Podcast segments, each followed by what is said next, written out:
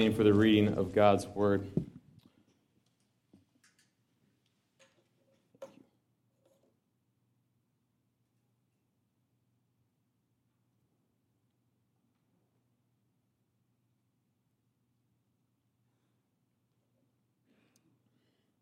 Our scripture reading today comes from Matthew chapter 11. We'll be looking at verses 1 through 6. When Jesus had finished instructing his 12 disciples, he went on from there to teach and preach in their cities.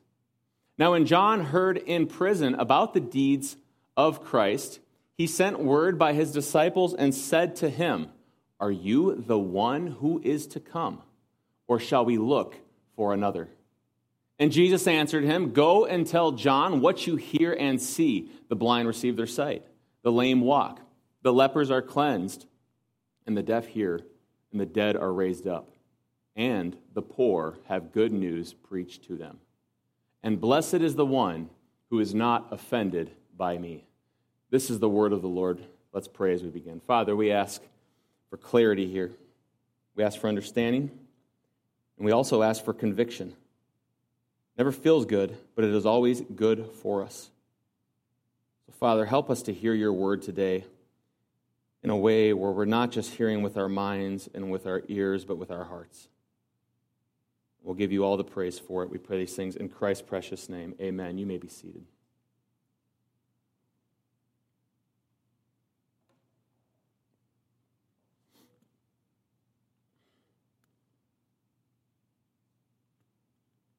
When it comes to good health, one of our greatest obstacles to good health is to admit when we have a problem. And when it comes to admitting that there may be a problem or is, scientists have found something we already knew, which was that men, specifically macho men or guys who think they're tough, are much more likely to die early. Why? Well, it's because they refuse to admit that there's a problem. They refuse to admit that there's anything wrong. See, going to the doctor, that's for wimps. Tough guys don't go to the doctor. What do tough guys do? They rub some dirt on it, they put on a stiff upper lip, they walk it off like a man does, right? But because these macho men refuse to admit that there's a problem at all with their health, or even that there might be a problem, scientists have found that these macho men are expected to die on average five years earlier than women. Professor of psychology Diana Sanchez of Rutgers University, she conducted a study on this and she found the reason for it, and it's that macho men act this way because they're following a cultural script that tells them that they need to be brave, they need to be strong, right? They need to be self reliant and tough, they need to be a real man. And because of this, not only are these real men much more likely to die, but part of it is because they are much less likely to go to the doctor at all. And the studies found that even when they finally would go to the doctor, they wouldn't be straight up and honest about their potential symptoms and problems. They would downplay it. They would try to act like, oh, yeah, maybe I've got this thing, you know, but it's, it's no big deal, doctor. Yeah, we're, we're fine, right? You know, that sort of thing. Because they wanted to act tough. They wanted to downplay things and act like there was no big deal. But because they did this, as the results show, their issue wasn't taken seriously and it wasn't treated seriously. However, they also found that women don't follow this cultural script, unless you're a nurse. I think nurses do follow this. But women don't follow this cultural script. Women don't think that it's wimpy or unwomanlike to make a fuss about potential health problems. They're much more straightforward about it. They're honest about it. They deal with it head on. And because these women take their problems seriously, they address them earlier and right away, it leads to better health, which results in a much longer life. You know, church, I bring this up for a reason, and it's because when it comes to doubt, how many of us have tried to suppress our doubt and act like it's not there? Everybody, right? We do that. Why? Because we want to act like we're spiritual tough guys. Like we're spiritual macho men. Like, no, we don't doubt. My faith is so strong. You don't understand. I would never doubt. We think like that. Sometimes we think it's wrong to doubt, that it's sin to doubt. And so we suppress it, we ignore it, and hope that it will just go away. But it won't just go away because the fact is, doubt left untreated is absolutely spiritually disastrous for us. Unlike other religions, Christianity is not a macho man religion. It doesn't say to just suppress and ignore your doubt. Other religions are macho man religions. For, for example, when I was in the Twin Cities, I worked with a bunch of Muslims, and we would get talking a lot of times about faith and the reasons for you know, Christ being God and who he said he was, and why I thought Christianity was right and why I thought Allah was wrong. And sometimes I would pose to them these arguments where I could see this kind of look of panic in their face because they didn't know the answer to it. But they would quickly brush it off and say, oh, you'd have to come, you'd have to come down to the mosque and talk to our spiritual leader there. Yeah, he, he could answer that for you. Like, how about you answer that for me? Don't you worry about this? And the reason, that, and they kind of did, but they suppressed it. Why? Because these macho men religions, what they do is they teach them that it's wrong to doubt. It's a sin to doubt. And if they doubt, what happens in these macho men religions is that they lose their religious tough guy points. And if you lose enough of those, you're out. You're going to hell. And so these other religions will tell you not to embrace doubt, not to wrestle with your doubt. But that's not the case with Christianity. Not at all. If you're here today and you're dealing with doubt sometimes, that's okay. That's not necessarily, I mean, there's a form of doubt where it becomes unbelief, and that is not okay. But doubt is something we all face, and Christianity absolutely encourages us to wrestle with our doubt. Because if we don't, there will be serious spiritual consequences. And so Christianity says to be honest about your doubt, not to ignore your doubt. And the reason is because a faith without doubt is a defenseless faith that is destined for trouble. I like how one pastor puts this. He put it this way He says, A faith without some doubts is like a human body without any antibodies in it. People who go blithely through life, too busy, too indifferent to ask the hard questions about why they believe as they do, will find themselves defenseless against either the experience of tragedy or the probing questions of a smart skeptic. A person's faith can then collapse almost overnight if she hasn't failed over the years to listen, listen patiently to her own doubts. Church, that's right. And so at this church, at Eagle's Nest, we aren't going to do the macho man thing, right? I don't care how much you want to snap into a Slim Jim. And if you don't know that reference, you're too old or you're too young. But we are going to wrestle with doubt here. Not many people knew that reference. That's okay. But we are going to wrestle with our doubt here. We're not going to shun each other, or at least we shouldn't, if they say, hey, you know what? I'm really, I'm really struggling. I'm struggling to believe this about God's word. Was Jesus, is Jesus really the only way, the truth, and the life? Like, I believe that, but sometimes my heart throws up this rebellion against that because it seems so narrow minded. And so, as a church, we're going to wrestle with those questions. Why? Because not only will it make us stronger Christians, but here's the thing, too it will make our gospel witness stronger and more compelling to an unbelieving world. Think about it. If an unbeliever comes to you and says, Hey, I got a question, how do you explain Genesis here? Hey, I got a question. How do you explain Jesus being the only way, the truth, and the life? I got a question. How do you explain a worldwide flood? How, you know, just starts going through these things, and we're like, I don't know. You just got to believe. just got to trust in Jesus. Take that leap, brother. Is that a very compelling witness? Not at all. Not even a little bit. In fact, I would say that's a shame because as Christians, we have truth on our side.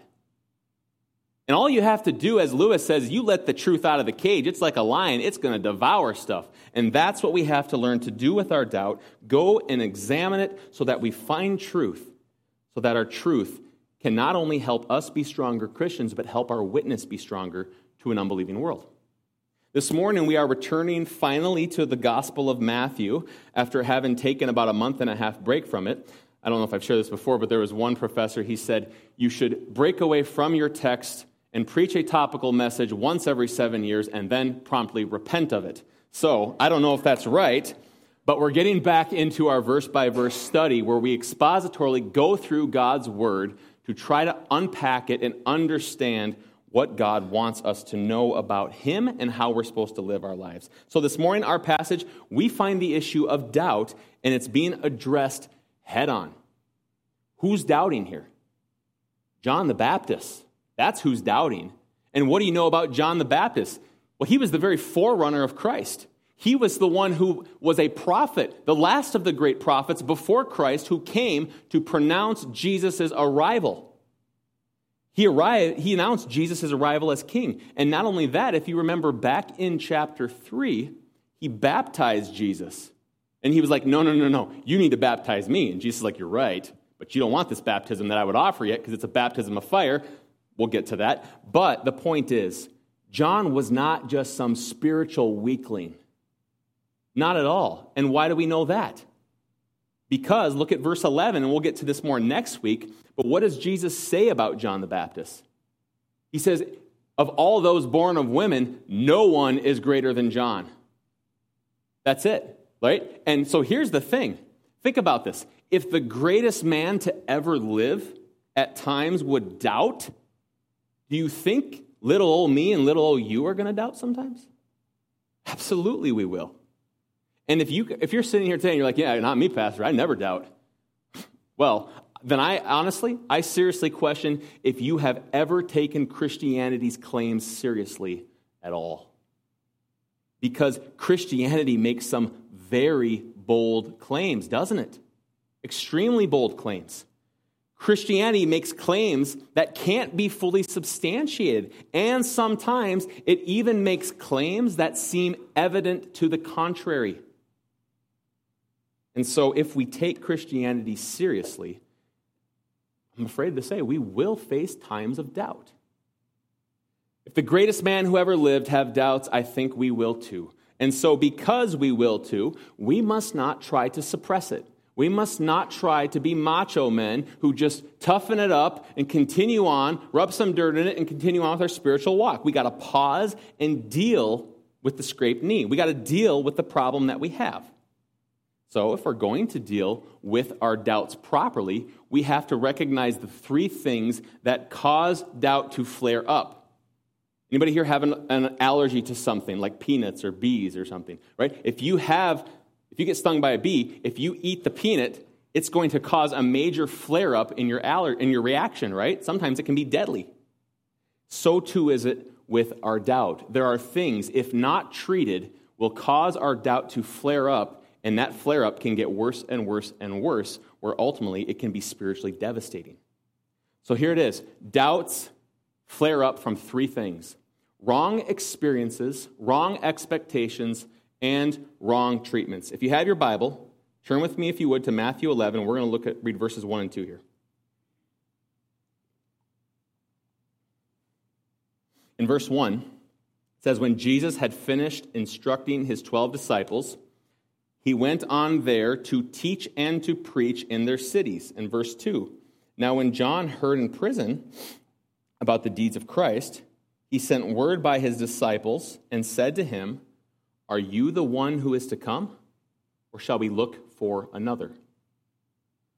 Look at verse 1 here. It's setting the stage for us. This is a major transition point in Matthew's gospel, and this is setting the stage here for something brand new that Matthew's trying to address. See, in the last chapter, what did Jesus do? He sent out his disciples to share the message of the kingdom. What was the message of the kingdom?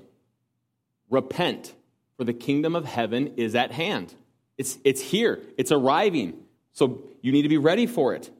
And so in verse 1, we find Jesus once again doing the very same things that we saw him doing back in chapters 4 and chapters, five, chapters 9, which actually was the staple of his earthly ministry.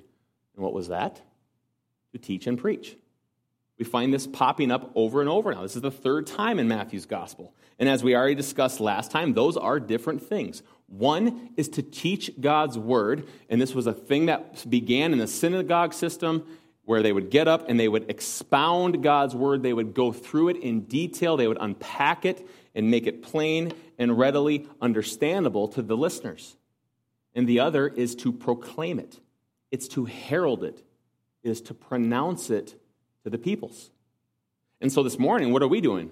We're doing a little bit of both, right? We are doing a little bit of both as we look to God's word to try to understand it better, but also not just understand it better, to see our hearts shaped by the truth.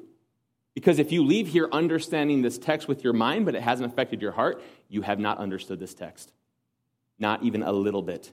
All right? So that's the stage. Jesus is preaching and teaching throughout the cities. And while he's doing that, John disciples, he sends John sends his disciples to Jesus on, and he wants him to answer a question. He sends them with a question, and here's the question. He says, Are you the one who is to come? Or shall we look for another? I never realized how remarkable it is that John did that. It is. I know we already talked about this, but this is John the Baptist, right? Who at this point in Jesus' ministry, he's doubting whether Jesus is truly the coming one. We'll get to what that means in a second. But first, why is John doubting here? What's causing his doubt? He's doubting, well, for several reasons, but for starters, and the text implies this, it's because of his circumstances. It's because of his experiences, which are going very wrongly. And why are they going wrongly? He's in jail. That doesn't seem like a good place to be in, does it? He's in jail for preaching and proclaiming the gospel message, which is repent for the kingdom of heaven is at hand. And he got into trouble by preaching and proclaiming that to Herod for taking his, I think it's his brother's wife, wrongly and marrying her. And so he gets thrown in jail. And so here is John, the forerunner of the messianic king, right? He's a prophet of God. And this was just, he wasn't no soft spoken prophet either. This was a pulpit banging, brimstone, fire preaching, courageous preacher who spoke the truth without fear. He called out sin. He urged people to repent because the kingdom of heaven is at hand. And what does all that faithfulness to God give him in the end? A prison cell. And eventually, a chopped off head. And so, what John does is he starts to respond to his suffering and hardship with some doubt. Isn't that the atypical pattern for us? Of course it is. We've talked about this before. Problem of theodicy, the problem of evil and suffering. Okay? If God is good and he's all powerful, he can do whatever he wants, why is there so much pain and suffering? Why is there a Holocaust? Why is there abortion levels to what they are? Why are there so much of this suffering on this planet? See, if evil and suffering exist, then sure, God might be all powerful, but he can't be good. Because a good God would stop that. Wouldn't you, if you had the capability to stop evil and suffering like that, wouldn't you step in? I would. So, certainly, if that's the case with God, then he must not be good. But if God is good, then it's, I guess it's possible he's good, but if he is, he's definitely not all powerful. Because a good God, you know, he would, if he had the power, he would certainly stop it. So it's got to be that God must either not be all good or he must not be all powerful. But there's a problem because what does Christianity say? God is good, all good, and he is all powerful. Why is there so much pain and suffering? And free will is not the perfect explain all answer for that. It's just not. And so, because of the, the, existence of evil and suffering, because of bad and wrong experiences, so often, like Job did in the book of Job, we experience these difficult circumstances and it leads us to doubt. God, where are you at? God, do you even care? What are you doing?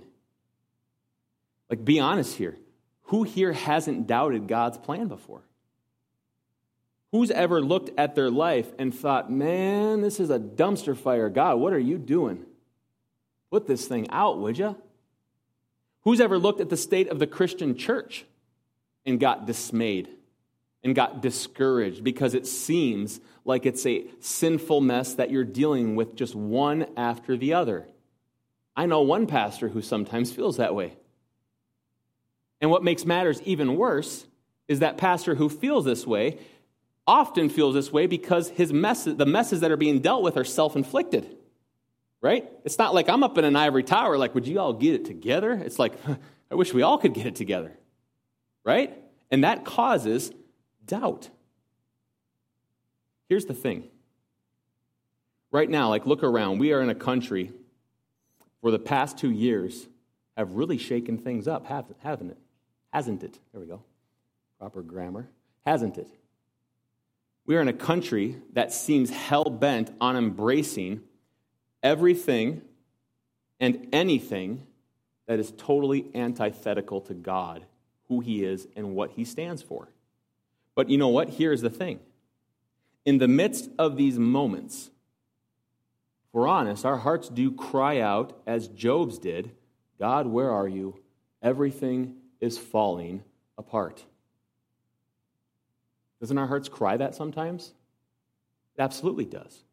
But as our brother Ken over here recently said, he put it this way he said, In the midst of those moments, we must remind ourselves not that everything is falling apart, but that it's falling together, exactly as our sovereign God has decreed it to. That's a good way to put it. That's spot on. See, Adam and Eve didn't fall in the garden because God was taking a nap. He didn't. He knew it was coming. He planned for it before the foundations of the world because he planned for Christ to die before the foundations of the world. Cain didn't kill Abel because God was busy and didn't know it was coming. The worldwide flood that God sent to wipe out everyone but Noah and his family wasn't a last minute audible call.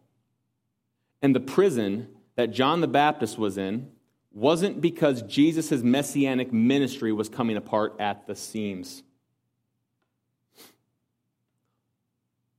And if all of that is the case, and it is, then do you know what else this means?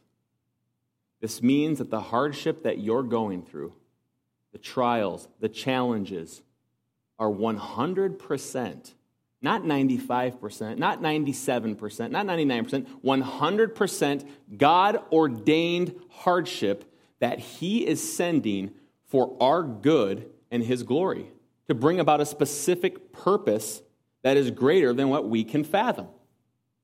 Romans 8 28. And we know that for those who love God, not everybody, those who love God, all things. Does all things include trials and suffering? And hardships? Better believe it does. All things work together for good for those who are called according to his purpose. Difficult circumstances are tough. They're challenging. They're certainly not enjoyable. But, church, we have to remember that in the midst of these challenges and these trials, we serve a sovereign God who, as one theologian put it, draws straight with crooked lines. Isn't that a wonderful truth? That's how powerful our sovereign God is. He takes even the evil and suffering of this world, he takes even Satan's greatest schemes, and he bends them to his perfect purpose. That's a powerful God. And so, yes, of course it hurts, but we must remember that this pain is nothing but the rub of sandpaper in God's hands upon our souls to smooth out the rough spots. And boy, do we have some rough spots that need smoothing out, don't we? We absolutely do. Of course, it doesn't feel good. Of course, it is uncomfortable.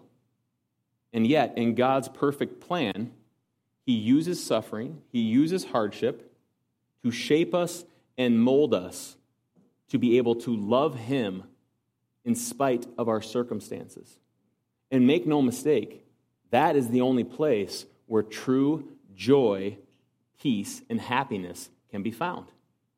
Because if you're loving God for what He gives you, you're not really loving God, are you? You're loving the things God gives instead of the giver. You're loving the gifts instead of the giver. In Philippians 4, Paul writes this For I have learned in whatever situation I am in to be content. I know how to be brought low. I know how to abound. In any and every circumstance, I have learned the secret of facing plenty and hunger, abundance and need. What was the secret Paul discovered, church? The next verse tells us I can do all things through him, which is Christ, who strengthens me. And just to be clear, that's not talking about getting an A on your test. That's not talking about getting the promotion or winning the big game. It's talking about what? What's the context here in Philippians chapter 4? The context is enduring pain, suffering, and hardship. And enduring it how? Enduring it while rejoicing, while being happy and content. And how is that possible? How can we face that without grumbling like the Israelites did when their situation got difficult and they're like, I'm sick of this stinking bread? Right? How, is, how do we do that? Philippians 4 4 through 7. Rejoice in the Lord always. Again, I will say, rejoice. Let your gentleness be known to everyone. The Lord is at hand. Do not be anxious about anything, but in everything by prayer and supplication. How? With thanksgiving. Let your request then be made known to God. And the peace of God, which surpasses all understanding, will guard your hearts and your minds in Christ Jesus.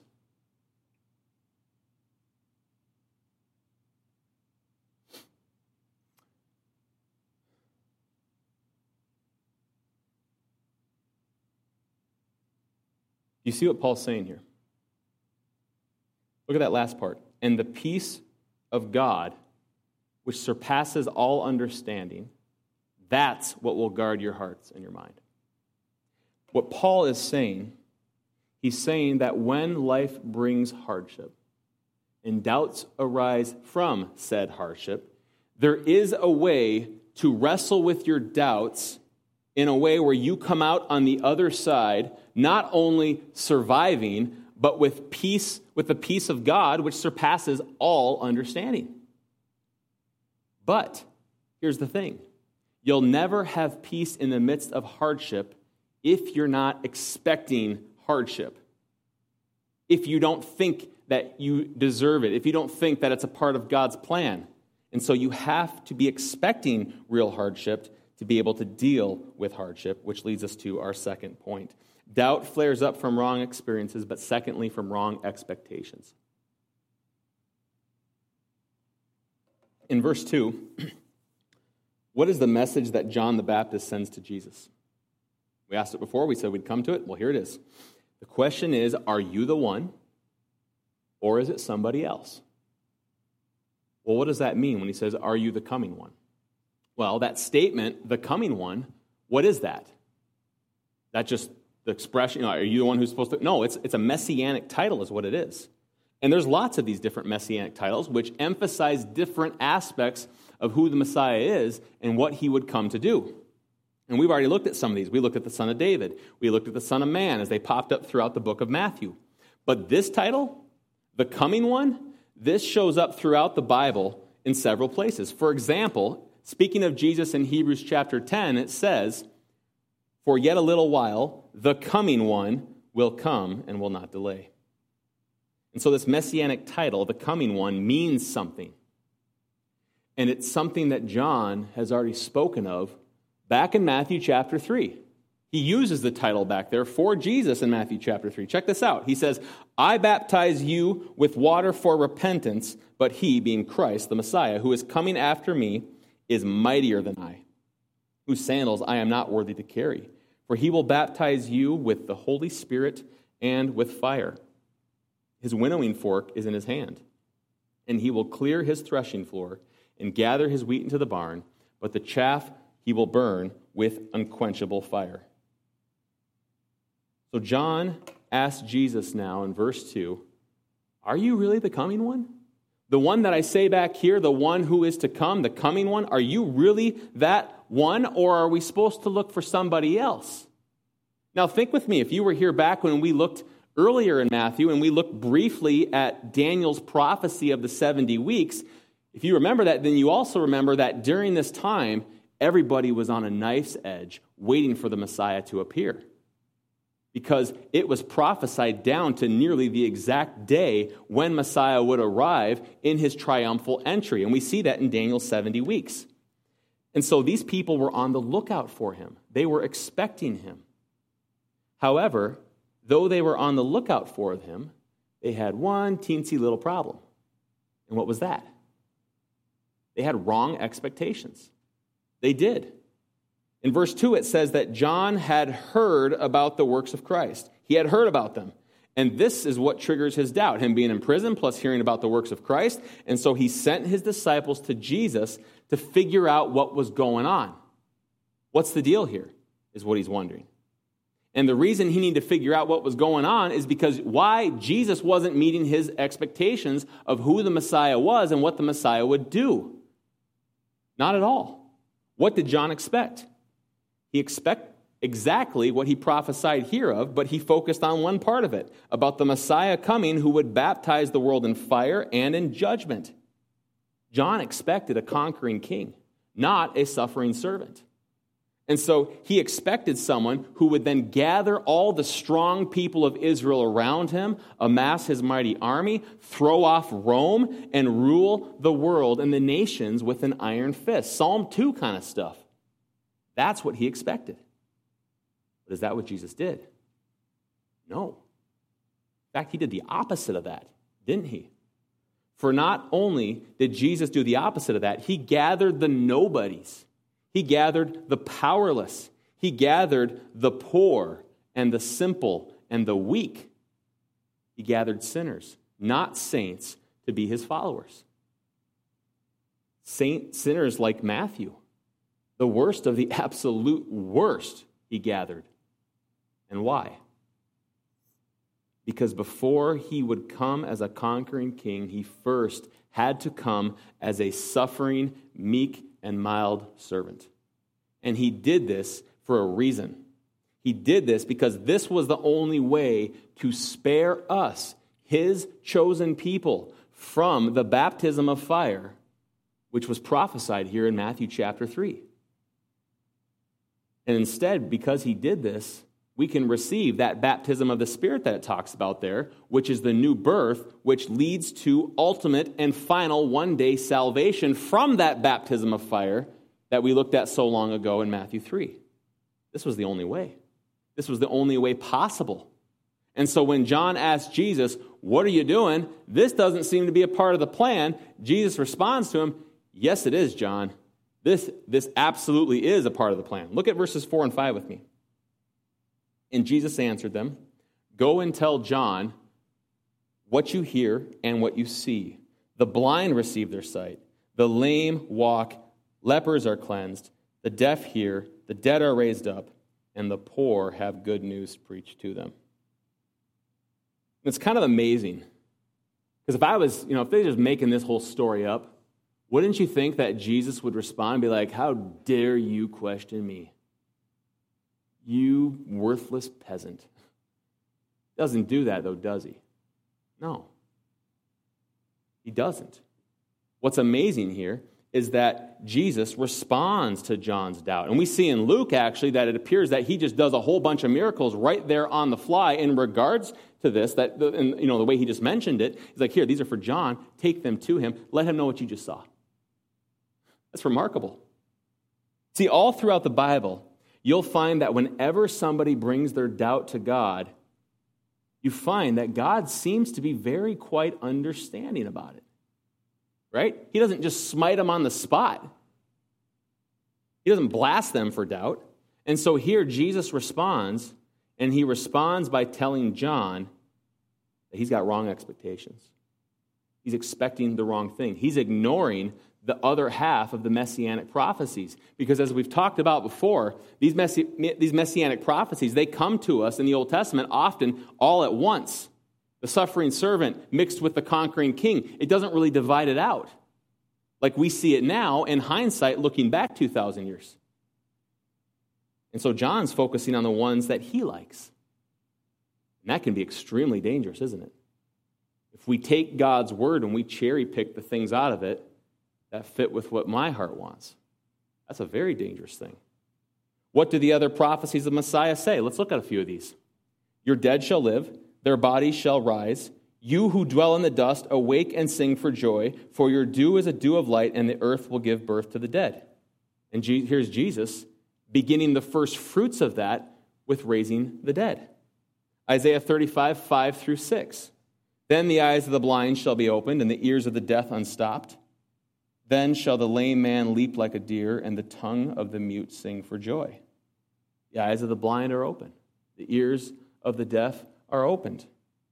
They can hear again. Isaiah 61, 1. The Spirit of the Lord is upon me, because the Lord has anointed me to bring good news to the poor. He has sent me to bind up the brokenhearted, to proclaim liberty to the captives, and to open to the prisons to all those who are bound. Doesn't all that sound a lot like what Jesus answers John in verses 4 and 5 in your Bibles in front of you? Don't you, you see that? Very similar. Jesus is saying, John, I'm doing all this. You have wrong expectations. You're not looking at the big picture here. And so Jesus is saying, John, look, I'm actually doing exactly what Messiah was prophesied to do. And in chapters 8 and 9, if you were with us, you remember how we went through those miracles. We saw specific examples of how Jesus cleansed lepers. And we looked even how that cleansing of the lepers goes back to one of the religious codes of how they were supposed to deal with a leper when they were cleansed. They were supposed to send them to the religious leaders, and the religious leaders were supposed to verify it. And so at the time of Jesus, the religious leaders were actually supposed to verify the cleansing of lepers as a sign that Messiah had come. And they didn't do it, did they? They said, Shut up and get out of here. Who, who healed you? Jesus of Nazareth. Oh, get, get lost. Jesus is saying that he is the one that the Old Testament messianic prophecies spoke of. And here's the proof, and he shows it to them. And so, church, we have to have right expectations when it comes to Christ. And so the question is how do we know if we have the right expectations or the wrong ones? God's Word, not your feelings. Sorry. Not whispers in the night. Sorry. It's God's Word by which you know whether or not you have the right godly expectations or wrong fleshly and worldly expectations. That's what, John, that's what John's problem was. He was being influenced by his cultural expectations of God. Because as we talked about a minute ago, their whole expectation was on the conquering king. That's who it was. They ignored the suffering servant part of these prophecies. Yeah, part it was true, but that's the way Satan works. Truth with lie. Isn't it? Of course it is.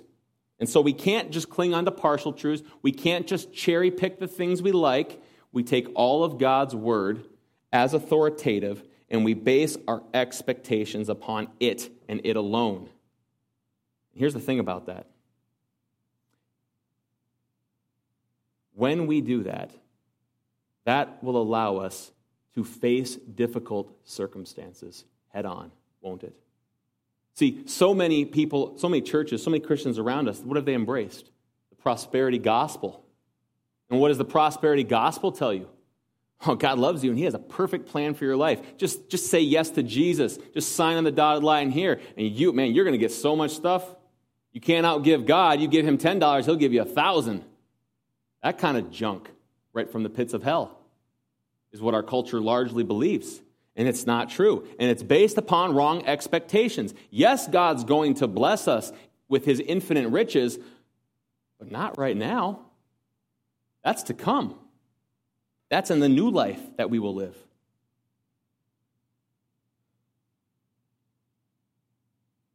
If you don't have right expectations, it will crush you.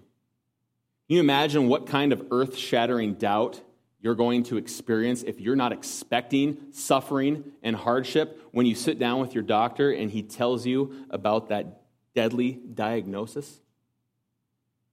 When your loved one smashes their car into a tree and poof, they're gone.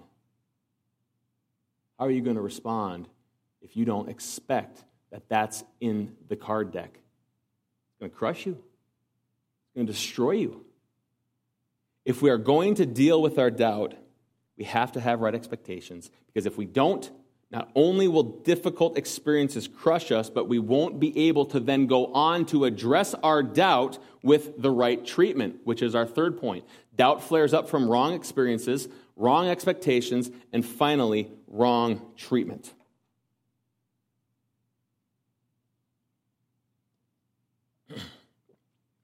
What was John expecting Jesus to do? We know the answer now. He wanted the fire and brimstone that he spoke of.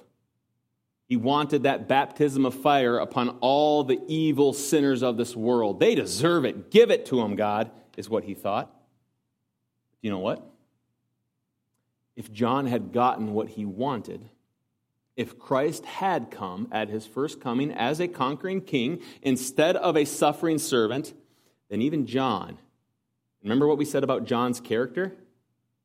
This ain't no small potatoes. This is the greatest among those born of women right?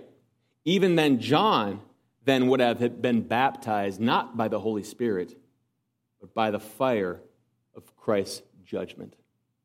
And that means that we too also would have as well.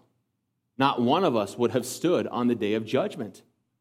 See, the right treatment for our doubt isn't moralism. It's not more good things plus less bad things equals righteousness.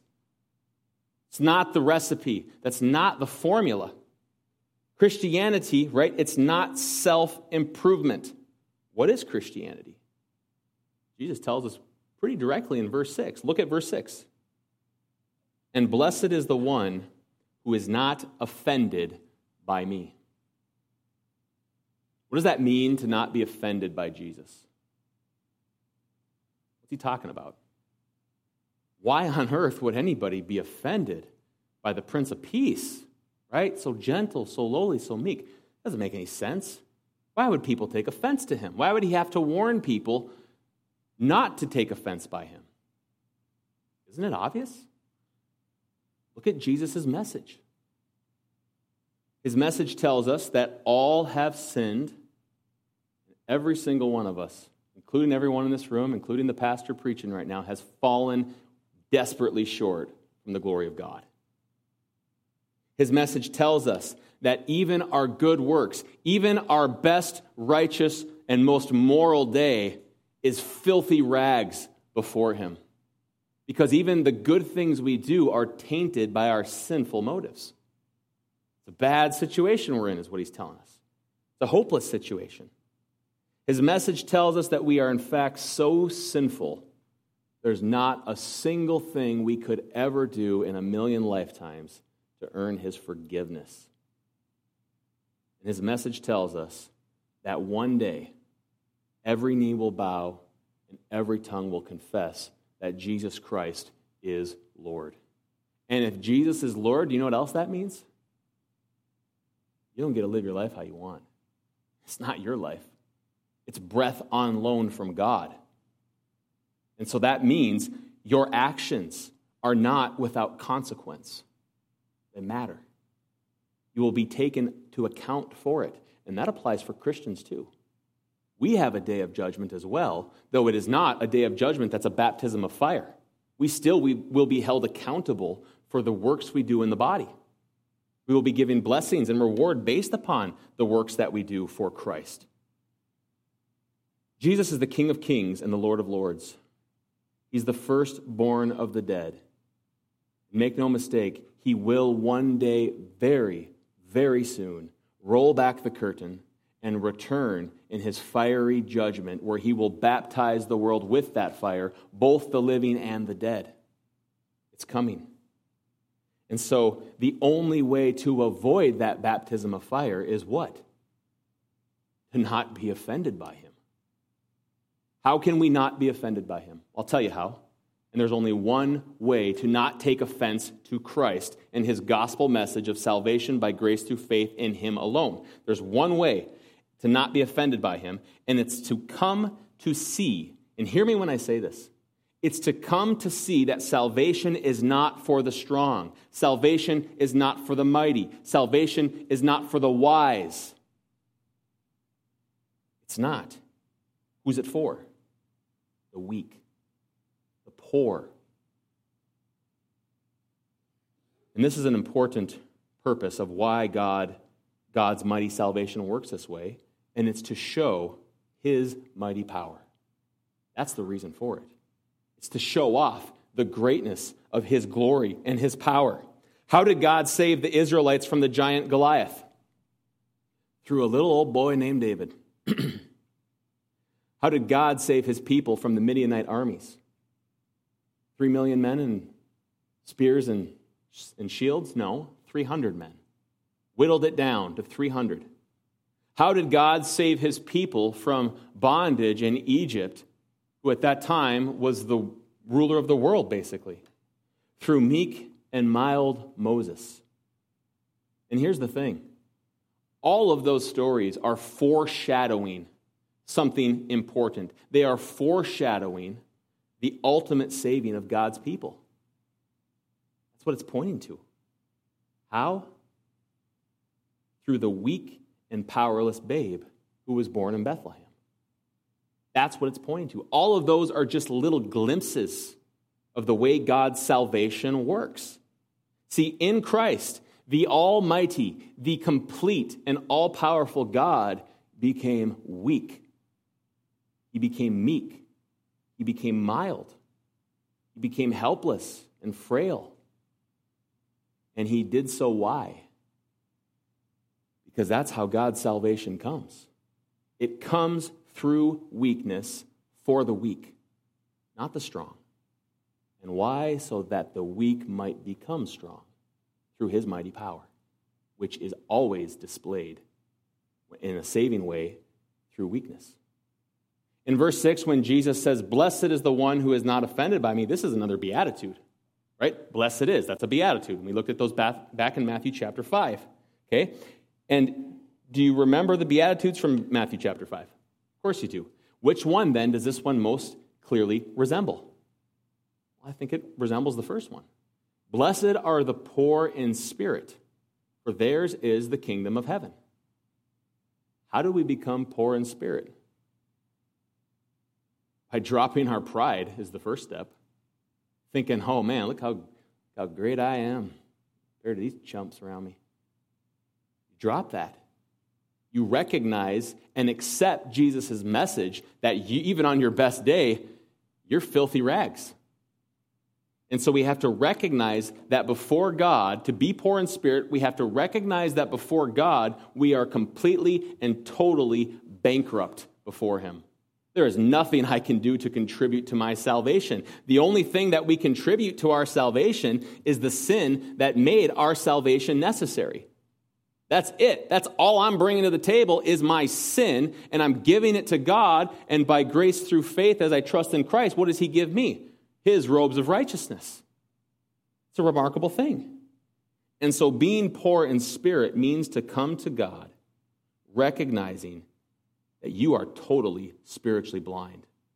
It's to recognize that you are totally spiritually lame, diseased, deaf, and yes, ultimately spiritually dead.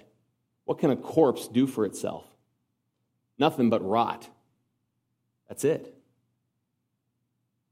And so we must come to God and recognize that we are desperately poor and we need the good news that He preaches. What is that good news? We know it. We've talked about it here plenty of times, but I'll remind us again. It's that Christ became poor for us, that we might become rich. And how did he do that? By being born in Bethlehem so that he might die a cruel and brutal death upon the cross, a death that you deserved, that I deserved. In a moment, we're about to take the Lord's Supper.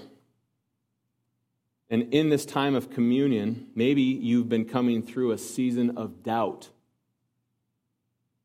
Maybe you've been looking at the brokenness of this world and it's causing you to tremble and doubt. Maybe you've been trying to be the tough guy and just power through it. Maybe you've been ignoring it, trying to pretend that it's not there. Or maybe you've been trying to self treat it and think that you're spiritual enough to handle it.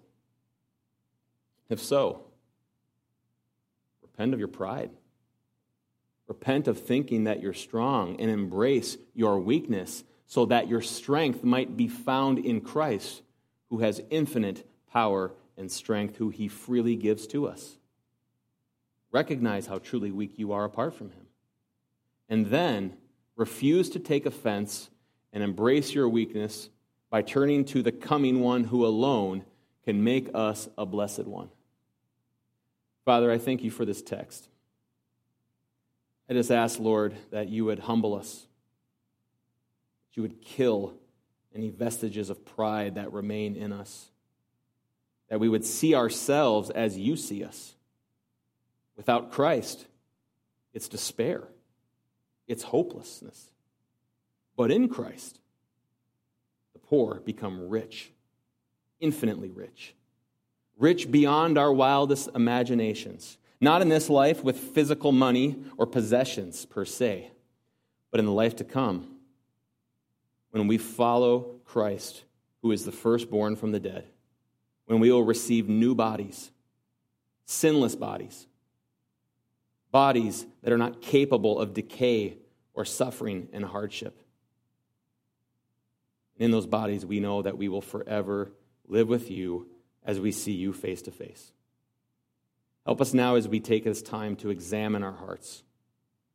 See if there be any wicked way in me, as David prayed to you, and cleanse us from all unrighteousness for the good of your people and the glory of your great name.